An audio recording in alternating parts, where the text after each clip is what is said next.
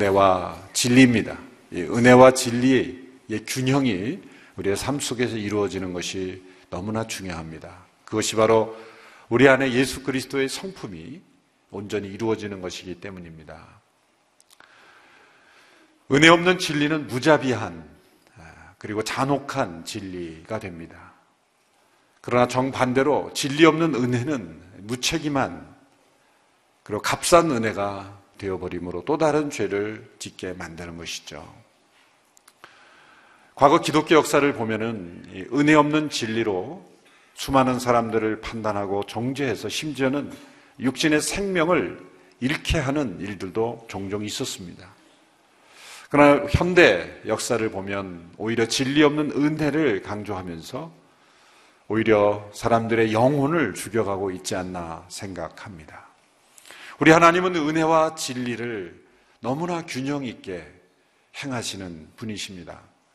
하나님께서 때로 죄악을 심판하실 때 보면 용서가 없으시고 은혜가 없으신 분처럼 무섭게 심판하시지만 역사를 통해 보면 하나님은 언제나 우리에게 피할 길을 내시고 또 살 길을 열어주시고 그리고 회복의 길을 내어주심으로 우리를 심판하십니다. 또한 하나님께서 우리를 용서하실 때는 진리를 잊어버리신 것처럼 그렇게 관대하게 용서하시지만 하나님은 진리를 버리신 것이 아니라 진리를 지키시고 진리를 행하시며 동시에 은혜를 베푸시는 하나님이십니다. 우리의 삶의 모든 영역에 있어서 때로는 은혜가 앞서기도 하고 때로는 진리가 앞서기도 하지만 진리 없는 은혜를 추구해서는 안 되고 또한 은혜 없는 진리를 추구해서는 안 된다는 것. 이 둘의 균형을 잘 이루어 가야 한다는 것이죠. 그러나 우리의 본성상 어떤 다른 사람의 문제 가 생겼을 경우에 우리는 무엇을 더 앞세우는 성향이 있습니까? 다른 사람의 문제 앞에서는 우리는 진리를 더 앞세우는 경향이 있어요. 그러나 자기 자신의 문제에 부딪혔을 때는 은혜를 앞세우는 경향이 많습니다. 이것을 뒤바꾸어 보면 어떨까요? 다른 사람의 문제에 있어서는 은혜를 앞세우고 진리를 버리는 것이 아니라 진리를 행하되 은혜를 앞세우고 자신의 문제에 있어서는 은혜를 앞세우는 것이 아니라 진리를 앞세우고 은혜를 구하는 것. 이것이 바로 우리의 본성을 거스리는 것이지만 은혜와 진리의 균형을 이루는 우리의 모습이 되지 않을까 생각합니다. 오늘 예수님께서 말씀하신 이 말씀 가운데 남을 판단하지 말라라는 이 말씀으로 시작되는 이 주제에 관해서 다른 사람에 관해서 판단할 때 우리가 어떤 태도로 해야 될 것인가? 핵심적으로 말씀드리면 은혜를 먼저 앞세우고 진리가 따라가야 한다. 그러나 자기 자신의 문제에 있어서는 진리를 앞세우고 은혜가 뒤따라가야 한다. 라는 말씀으로 저는 이해가 됩니다. 오늘 본문 6장 37절의 말씀을 우리 같이 한번 읽어보도록 하겠습니다. 시작. 남을 판단하지 말라. 그러면 너희도 판단받지 않을 것이다. 남을 정죄하지 말라. 그러면 너희도 정죄받지 않을 것이다. 용서하라. 그러면 너희도 용서받을 것이다. 이 말씀 어떤 구절보다도 잘못 이해되고 있는 말씀이기도 합니다. 가장 많은 오해는 남을 판단하지 말라라고 했으므로 다른 사람의 어떤 문제에 대해서도 지적하면 안 되고 평가해서도 안 되고 또 비판해서도 안 된다라고 말하는 것이죠. 모든 사람들이 다 죄인이기 때문에 당신도 죄인, 나도 죄인이기 때문에 서로의 죄에 대해서는 언급하지 마라 라는 말씀으로 해석하는 것입니다. 그 말씀은 올바른 해석이 아닙니다. 예수님 분명히 당시 서기관과 바리새인들의 위선을 판단하셨습니다. 세상과 다르게 손과 빛으로 살아야 한다고 말씀하셨습니다. 바리새인들보다 더 나은 의가 있어야 한다고 말씀하고 있습니다. 이 세상을 살며 건강한 판단 능력, 분별력, 그리고 비판 능력을 가지고 살아가는 것은 하나님의 형상대로 지음받은 인간의 가장 중요한 능력입니다. 누가복음 12장 57절에서 예수님은 어찌하여 옳은 것을 스스로 판단하지 아니하느냐 그렇게 말씀하셨습니다. 요한복음 7장 24절에서는 공의롭게 판단하라. 라고 말씀하셨어요. 거룩한 것을 개에게 주지 말고 진주를 돼지에게 던지지 말라. 그 말은 무엇이 진주이고 무엇이 거룩한 것인지를 분별해야 그 말씀을 행할 수 있지 않을까요? 비둘기같이 순결하고 뱀같이 지혜로워라. 이 모든 것들이 다 건강한 분별력, 판단 능력을 강조하시는 말씀입니다. 그럼 오늘 본문에서 남을 판단하지 말라라고 할 때 이 판단은 어떤 의미입니까? 여기서 판단은 부정적인 그리고 파괴적인 의도를 가지고 자신이 최종적인 최후의 심판자가 돼서 마치 하나님처럼 자신의 절대 기준으로 남을 판단하는 것을 의미하는 것입니다. 스스로 심판자가 되는 것입니다.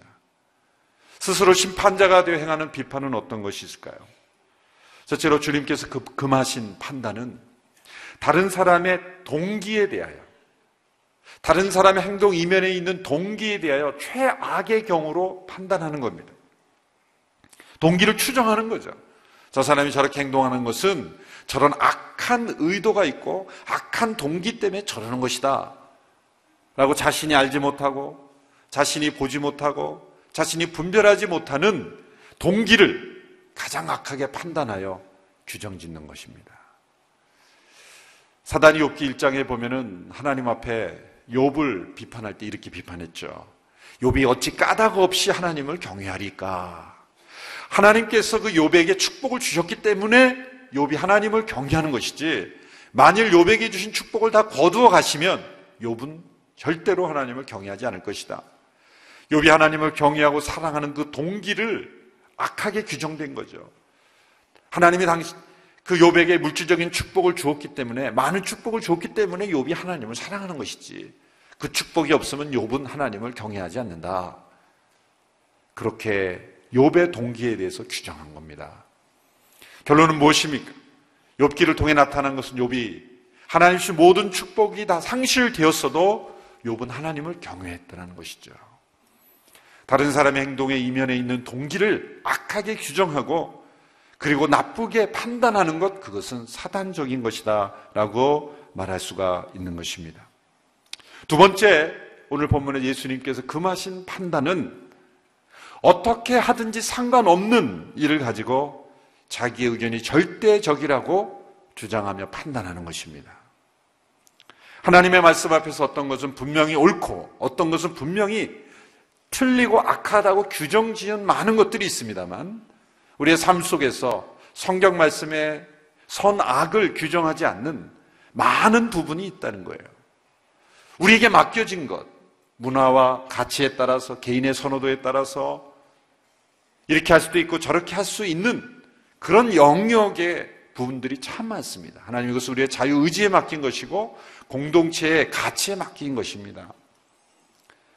그런데 자신의 의견이 절대적인 기준이 된다라고 판단하고 다른 사람들의 어떤 생각을 받아들이지 않을 때 그러한 판단은 스스로 재판자가 되는 것이고 하나님이 되려는 것이다 라는 것이죠. 로마 교회에서 일어난 문제가 바로 그러한 성격의 대표적인 문제입니다. 로마 교회에는 먹고 마시는 문제로 큰 다툼이 일어났고 서로를 판단하는 일이 일어났습니다. 그건 뭐냐면 무엇을 먹고 마시냐면 우상에게 바쳐졌던 우상의 제물이 되었던 음식을 먹을 수 있느냐 없느냐의 문제였습니다. 오늘 우리 시대로 말하자면 제사에 제사 지낼 때 드리는 음식을 먹어도 되느냐 안 먹어도 되느냐 아마 이거 갖고 성도들 찬반 투표하면은 아마 반으로 나뉠 겁니다. 여러분은 어떻게 생각합니까? 제사 제사에 드려졌던 제사 때 사용됐던 음식을 예? 이웃이 이거 제사에 사용됐던 건데 우리 나눠 먹죠. 그리고 가져오면 여러분 먹겠습니까? 안 먹겠습니까? 로마 교회의 우상에게 실제로 바쳐졌던 많은 음식들을 먹어야 될 건가 먹지 말아야 될 건가의 문제가 이슈가 된 겁니다. 교회 안에서 두 부류로 나눴어요. 우상은 존재하지 않는 것이니 그는 우리가 맛있게 먹으면 건강에 도움이 되는 것이다 라고 생각했던 사람들이 있고 우상에게 바쳐졌던 거니 꺼림칙하고 그건 먹어서는 안 된다. 그건 불결한 것이다라고 먹지 말아야 한다라고 주장했던 사람들이 있습니다. 그런데 사도 바울이 로마서에서 믿음이 강한 사람이라고 평가했던 사람이 누군지 아냐면 먹어서는 안 된다는 사람이 아니라 먹어도 된다라고 하는 사람은 믿음이 강한 사람이라는 거예요. 그리고 먹어서는 안 된다고 생각하는 믿음이 약한 사람이라는 거예요. 그러니까 사도 바울은 어느 편이었다는 거죠? 먹어도 된다라는 입장이었다는 것으로 생각할 수가 있습니다. 우상은 존재하지 않으므로 그 아까운 음식 버리지 말고 그냥 먹어라. 라고 생각했던 사람들이 있었어요. 그럼 한편으로 우상에게 바쳐졌던 걸 우리가 먹으면 어떻게 되냐? 우상을 인정하는 건 아니냐? 라고 먹어서는 안 된다라고 주장했던 사람이 팽팽하게 주장했다는 거예요. 사도 바울이 내린 결론은 그건 아무것도 아니다. 만일 믿음이 강한 사람이 함께 믿음이 연약한 사람들이 있어서 그 우상의 재물을 꺼름직하게 해서 먹을 수 없다면 당신은 먹을 수 있는 믿음이 있는 강한 믿음이지만 믿음이 연약한 사람을 배려해서 그들을 사랑하는 마음으로 그들이 실족하지 않게 먹지 않는, 먹지 않는 그런 사랑의 판단도 필요한 것이다. 반면에 믿음이 강한 사람, 약한 사람들은 그걸 먹는 사람들을 불결하다 그러고 판단하지 말고 업신여기지 말라라는 것이죠. 로마서 14장 1절에서 3절에서 그런 권면을 주고 있습니다. 우리 같이 한번 읽어볼까요? 시작. 여러분은 믿음이 약한 사람들을 받아들이되 그의 견해를 논쟁거리로 삼지 마십시오. 어떤 사람은 모든 음식을 먹을 만한 믿음이 있으나 믿음이 연약한 사람은 채소만 먹습니다. 먹는 사람은 먹지 못하는 사람을 업신 여기지 말고 먹지 못하는 사람은 먹는 사람을 판단하지 마십시오. 이는 하나님께서 그 사람을 받으셨기 때문입니다. 여기 믿음이 연약한 사람은 채소만 먹습니다. 채식주의자들이 믿음이 약하다는 게 아닙니다, 여기서. 여기서 왜 채소만 먹느냐? 그런 게 우상에게 박혀진 고기를 먹을 수 있느냐 없느냐의 문제가 있었기 때문에 여기서 믿음이 약한 사람은 우상에게 박혀진 고기를 먹지 않고 채소만 먹는다. 이제 그런 의미인 것이죠. 믿음이 강하다는 것은 무엇입니까? 어떻게 해도 좋은 그런 문제에 대해서 자신의 의견을 절대적 의견으로 판단하는 것이 아니라 상대방에게는 은혜와 사랑을 적용하고 자기 자신에게는 진리와 공의를 적용하는 것이다. 그게 진짜 믿음의 사람의 태도다. 그렇게 말씀해 주신 거죠. 이 문제의 결론으로 아주 유명한 말씀을 남기셨죠. 로마서 14장 17절의 말씀 우리 같이 한번 읽어보겠습니다. 시작. 하나님의 나라는 먹고 마시는 것이 아니라 성령 안에서 의와 평강과 기쁨입니다. 이게 먹고 마시는 우리의 음식을 다 거부하는 것이라는 뜻이 아니죠. 여기 먹고 마신다는 건 우상의 제물로 들어졌던 그런 음식을 먹고 마시냐 거기에 중요한 문제가 아니라 성령 안에서 우리가 의와 평강과 기쁨을 추구하고 있는 거예요. 의가 제일 먼저 나온다는 것을 주목하십시오. 의가 없는 평강, 의가 없는 기쁨은 없습니다. 우리가 의를 추구할 때 평강이 나오고 기쁨이 나온다는 것이죠. 하나님의 나라는 우리 가운데, 우리 공동체, 관계 가운데 의를 추구하고 우리 안에 평강을 추구하고 우리 가운데 기쁨을 추구한다. 이 의와 평강과 기쁨도 어떻게 보면 은혜와 진리라고도 해석할 수 있는 것이죠. 하나님의 나라 우리 가운데 정말 은혜와 진리의 균형이 추구되고 있는가? 어떤 이슈와 문제 가운데 그것이 더 중요한 것이라는 거죠. 세 번째 주님께서 금하신 판단은 위선적으로 다른 사람을 판단하는 것입니다. 위선이란 무엇입니까? 자기 자신에 대해서는 언제나 은혜만 적용하고 다른 사람에 대해서는 언제나 진리의 칼만 들이대는 거예요. 다른 사람에게 들이대는 진리의 칼은 자기에게는 절대 적용되는 것이 아니라 자기에게는 언제나 은혜, 다른 사람에게는 언제나 진리. 이런 사람은 위선이죠. 다른 사람에게 진리를 적용한다면 그것이 자기에게도 적용된다라고 깨닫는 것. 이것이 바로 위선을 벗어나는 길이죠. 오늘 본문 41절, 42절에 예수님 말씀 우리 같이 읽어보겠습니다. 시작. 어째서 너는 내 형제의 눈에 있는 티는 보면서 내 눈에 있는 들보는 깨닫지 못하느냐? 내 눈에 있는 들보는 보지 못하면서 어떻게 형제에게 형제여 내 눈에 있는 티를 빼자고 하겠느냐? 위선자여 먼저 내 눈에서 들보를 빼내라. 그런 후에야 내가 정확히 보고 형제의 눈 속에 있는 티를 빼낼 수 있을 것이다. 외식의 절정은 외식과 위선의 절정은 다른 사람은 철저하게 진리의 칼로 판단하면서 자기 자신에 대해서는 언제나 은혜의 시각으로 바라보는 것. 이 위선입니다. 그것을 바꾸어야 한다. 다른 사람에게 진리의 칼을 들이댄다면 자기 자신에게도 진리의 칼을 드러낼 수 있어야 된다.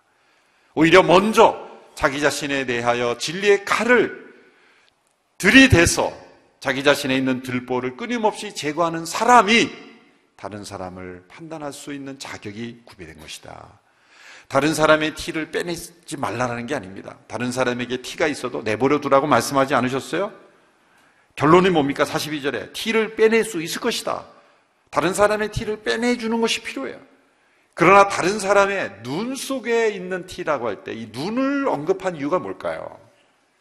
우리 신체의 부분 중에서 가장 예민한 부분 중에 한 분이 다 예민하지만 다 중요하지만 가장 섬세한 기관이 눈 아닐까요? 사실 뭐 우리 입으로 어떻게 보면 작은 벌레가 한 마리 들어가도 모르고 사는 경우도 많잖아요. 그러나 눈에는 작은 먼지 하나만 들어가도 그것이 우리가 예민하게 반응하는 거예요.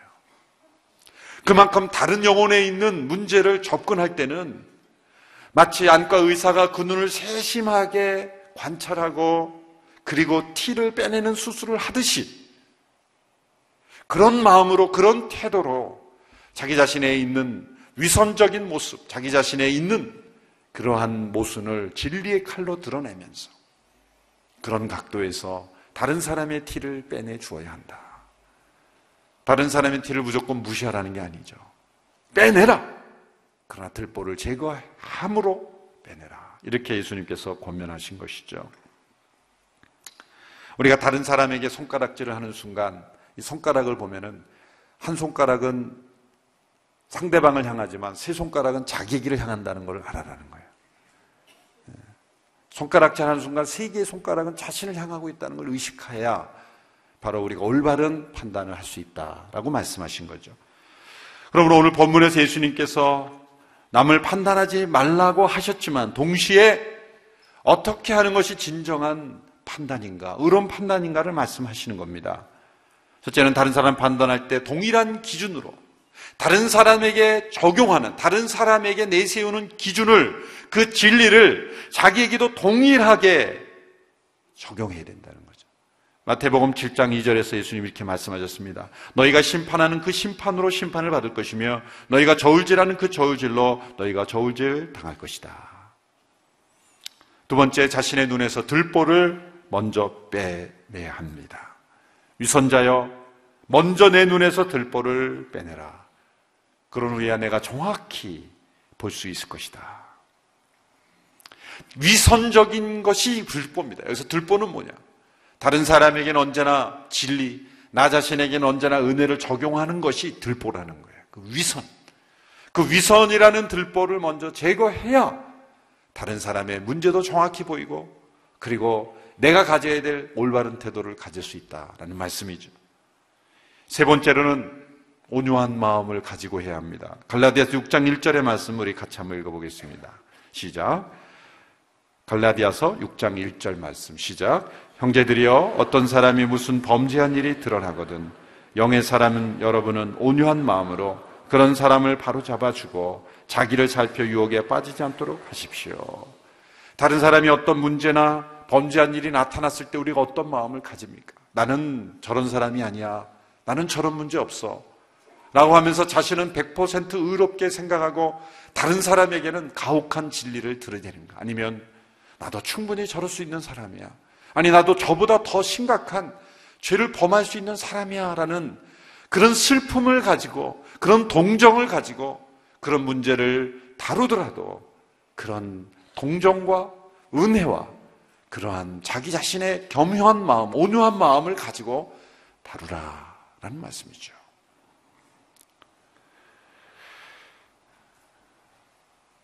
어느 책에서 인디안들이 어느 인디안 마을에서 그 마을에서 문제를 일으키고 죄를 범한 사람을 재판하고 판단하는 그런 과정에 관한 글을 읽은 적이 있습니다. 작은 인디안 부족에서 이렇게 행한다고 하죠. 그 마을에서 문제를 일으키고 죄를 범한 사람이 있으면 광장으로 모든 마을 사람들을 다 불러 모은다고 합니다. 불러 모으고 그 사람을 중앙에 세웁니다. 원을 그리고 둥그렇게 그 사람을 감싸고 한 사람씩 나와서 그 사람에게 하는 말은 그 사람을 지금까지 지켜보면서 그 사람이 행했던 가장 착한 일, 그 사람에게 있는 가장 좋은 점, 자기가 그 사람에게 받은 좋은 인상, 한 가지씩을 다 이야기하고 들어가는 거예요. 지금 그 사람은 문제를 일으켜서 온 사람이에요. 그런데 문제를 일으킨 그 사람을 놓고 이 사람들은 문제를 먼저 말하지 않고 그 사람에게서 받은 좋은 인상, 그 사람의 좋은 점을 한 가지씩 이야기하고 들어간다는 거죠. 어쩌면 그 사람이 지금 범한 문제를 지적하는 것보다 그 사람의 지금까지 살아온 인생 중에 그 모든 사람들이 겪었던 좋은 인상, 좋은 점을 한 가지씩 말해주는 것이 그 사람에게는 더욱더 큰 재판이라는 것이죠. 그런 메시지가 있는 것입니다. 당신이 이런 문제와 죄를 범했지만 우리가 아는 당신은 이런 사람이었다. 그리고 당신은 이런 좋은 점이 있다. 당신에게 이런 가능성이 있다. 당신은 비록 이런 문제로 이곳에 서 있지만 우리는 당신을 버리지 않는다. 당신은 이거보다 훨씬 더 훌륭한 사람이 될 수 있다. 당신은 이 문제로부터 벗어날 수 있는 사람이라는 그러한 은혜를 그에게 베풀면서 그를 재판한다는 거죠. 작은 인디안 마을 공동체에서만 가능한 일이겠지만 이들이 예수님을 믿지 않지만 저는 얼마나 아름다운 그런 가치를 그 가운데 행하고 있는지 마지막으로 만일 우리가 혹시 이러한 판단을 받고 있을 때는 어떻게 반응해야 할까? 하나님과 동행하는 사람이라면 이런 상황 속에서 사도 바울의 태도를 우리가 본받을 수 있습니다. 사도 바울에게 있어서 가장 어려웠던 것은 다른 사람들로부터 받았던 판단입니다. 그를 괴롭혔던 것은 고된 여행도 아니고 다문화권에 적응하는 것도 아니고 심지어 육체적 고통도 아니었습니다. 바울의 선한 동기를 악하게 추정하여 판단하는 율법주의자들, 바울 주변에 있었던 판단자들이었습니다. 그는 이렇게 고백합니다. 고린도전서 4장 3절의 말씀 우리 같이 한번 읽어보겠습니다. 시작. 내가 여러분에게 판단을 받든지 사람의 법정에서 판단을 받든지 그것은 내게 아주 작은 일입니다. 사실 나도 나 자신을 판단하지 않습니다. 이것은 다른 사람 무시하고 법도 무시하고 법정도 무시한다 그런 뜻이 아니죠. 내가 어찌할 수 없는 판단들로 나의 선한 동기를 악하게 추정하고 끊임없이 나를 괴롭히는 악한 판단에 대해서 그는 그것은 내게 아주 작은 일입니다. 다른 사람 무시한다는 게 아니라 그것 때문에 내 인생과 내 사명이 망가지도록 나는 허용하지 않겠다. 무시하겠다가 아니라 그것이 나를 사로잡지는 못하도록 하겠다. 왜냐하면 나도 나를 판단할 수 없기 때문이다. 하나님께 맡기겠다. 어떤 사람이 미얀마에서 사역하는 어느 선교사님을 방문했을 때, 이 강물을 지날 때, 강물을 이렇게 그 건너야 되는, 그 몸까지 차오르는 데를 건너야 되는 그러한 아, 그 여정이 있었는데, 그 물에서 나오고 보니까 온몸에 거머리가 다 붙어 있다. 이 사람이 깜짝 놀라서 그 거머리를 떼려고 막 발버둥을 치니까 선교사님이 그렇게 하지 마십시오. 큰일 납니다. 살점이 같이 떨어집니다. 그래서 붙어 있는 거머리를 떼려고 하지 말고 집에 가서 얼른 이 발삼 향이 나는 아주 향기로운 물에 몸을 가만히 담그고 있으면 거머리가 스스로 그 물었던 것을 푼다는 거예요. 사도 바울이 바로 그런 원리죠. 우리 인생의 때로 불필요한 판단, 선한 동기를 이해하지 못하고 악하게 판단하고 그렇게 괴롭히는 판단이 나를 사로잡을 때는 그 판단을 떼려고 발버둥 치지 말고 하나님의 은혜의 강물에 내 몸을 깊이 담그고 있으면 언젠가 그 모든 거머리들이 다 떨어져 나가는 순간이 있을 것이다. 그런 지혜로운 그러한 선교사님의 글을 읽은 적이 있습니다. 우리는 다른 사람들에 대하여 늘 진리로 분별하되 늘 은혜가 앞서서 다른 사람을 대하는 그런 태도를 가져야 할 것입니다. 동시에 자기, 자기 자신에 대해서는 늘 진리를 앞세워 진리 앞에 서 있는 자신의 모습을 보고 은혜와 궁유를 구하는 우리의 태도를 가져야 될 줄로 믿습니다. 남을 판단하지 말라. 우리 모두가 다 하나님이 되어서 자신의 생각을 절대적 기준으로 판단하지 말라. 다른 사람의 동기에 대해서 쉽게 판단하지 말라. 자라온 환경과 배경과 그리고 생각이 다른 모든 사람들의 그 마음의 동기까지 내 스스로 심판자가 되어 판단하지 말라. 위선적으로 판단하지 말라. 자기에게는 언제나 은혜를 적용하고 다른 사람에게는 언제나 진리를 적용하는 위선. 그 위선이 있는 한 올바른 판단은 이루어질 수 없다. 만약 우리 주님의 이 말씀의 교훈을 우리의 삶 속에 실천한다면 우리 주변에서 일어나는 서로가 서로를 잘못 판단함으로 일어나는 갈등과 분쟁을 없앨 수 있다라고 믿습니다. 우리에게 선한 분별력, 선한 판단 능력만이 가득한 우리 모두가 되기를 주님의 이름으로 축원합니다. 기도하겠습니다. 하나님 아버지 우리를 판단하시되 우리에게 또한 은혜를 베풀어 주시는 선하신 하나님 아버지 우리를 심판하시되 우리에게 피할 길을 주시고 구원의 길을 항상 베풀어 주시는 하나님 때로 우리에게 은혜를 베푸시되 하나님의 공의와 진리를 절대 포기하지 아니하시는 하나님. 이 은혜와 진리의 균형을 우리의 삶 속에서도 이루어 수 있게 되기를 원합니다. 다른 사람에 대해 언제나 가혹하게 판단하는 저희들, 스스로 심판자와 스스로 하나님처럼 되는 저희들의 교만을 용서하여 주시옵시고, 온유와 겸손과 진실로 우리 모든 상황들을 분별하며 살아가는 우리 모두가 되게 하여 주옵소서. 예수님의 이름으로 기도하옵나이다. 아멘. 혹시 한번 이거 이거 꼭 이렇게 할지 모르겠어요. 뭐 먼저 지금 포즈가 아니 저렇게 아니 나와요. 뭐 이렇게 하지 않습니까? 어떻게 하면 어, 제가 할 때는 좀 흔들어 주시면서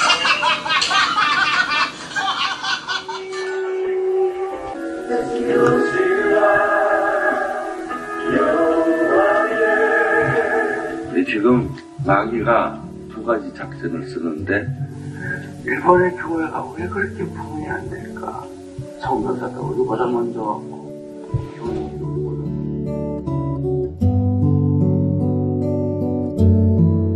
어, 정말 외롭고 아, 홀로 간다는 것 같고 누구도 알아주지 않은 것 같은 그런 마음이 들 때가 있잖아요.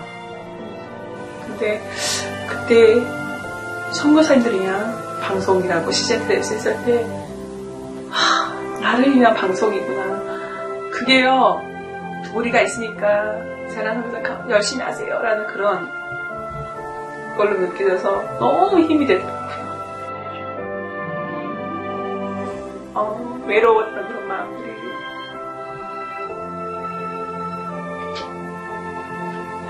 누군가 함께 한다는 거 아, 그게 너무 든든하게 느껴져서 제가 힘들고 이렇게 그럴 때마다 그 멘트를 제가 늘 기억을 해요. 그래서 파트너 같이 더 먹자. 어, 왜냐하면 우리 선교사님들이 여기 올라와서 찬양하는 걸 보니까 내 마음이 그렇게 감동이 되고 찔림이 되고 이분들을 잘못 도왔구나 그런 후회도 되고 점수교사님들 감사합니다 여러분들 고생하는 거 현장에서 현지에서 간접적으로 소식을 듣고 있지만 제가 한 번도 신방도 가보지 못하고 그 자리를 떠나주지 않아서 고맙고 힘들고 어렵고 외로운 것을 잘 견디면서 고맙습니다.